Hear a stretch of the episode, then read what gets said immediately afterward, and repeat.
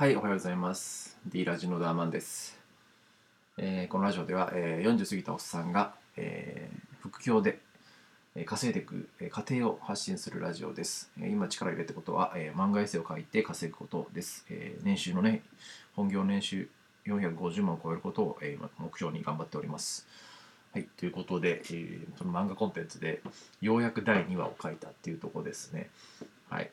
えーまああのマッチングアプリネタのね第2話を書いたんだけど、えー内容がねあの、まあ、漫画を見てもらったらと思うんだけどその中であの、まあ、お見合いというアプリを使ってあの会員登録するまでの流れを書いたんだけど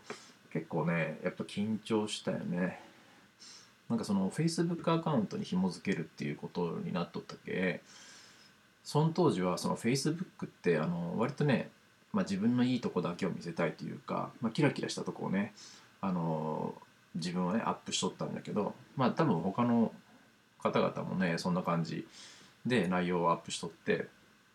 その中であの Facebook のアカウントと紐付けたら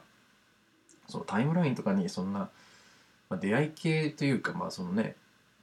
マッチングアプリ使ってますみたいな出たらどうしようみたいなのでめちゃくちゃ悩んだのが、うん、そういったたので、まあ、悩んだ記憶があります。うん、で悩んでどうしよっかどうしよっかって考えてまあでも結局よくよく読んだら、まあ、まずその Facebook のアカウントでただあのまあ ID とパスワードの代わりでちょっとその登録情報とかをか、まあ、簡単にするためにね Facebook アカウントをね使うってことだったんだけどまあ構その最初は信じれんくてねだいぶ疑っとったんだけどでもまあまあもうやっぱりそのまあ出会いが欲しかったっけねそれで登録をしてみたんよね。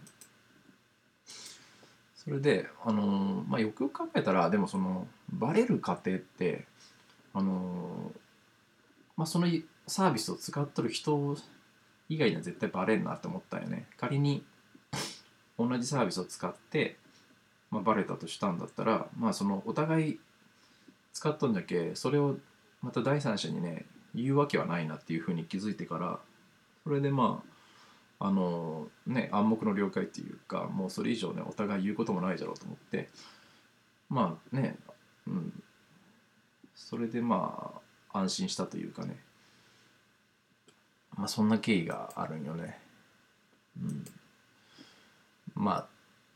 会員登録までね1時間を要したっていうことで 結局はこの漫画で言っとるんだけど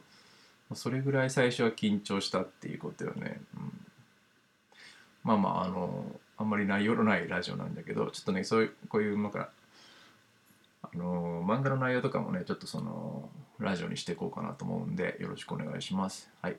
というわけであの漫画見てもらったら嬉しいです。はい。というわけで今回のラジオは以上です。じゃあのー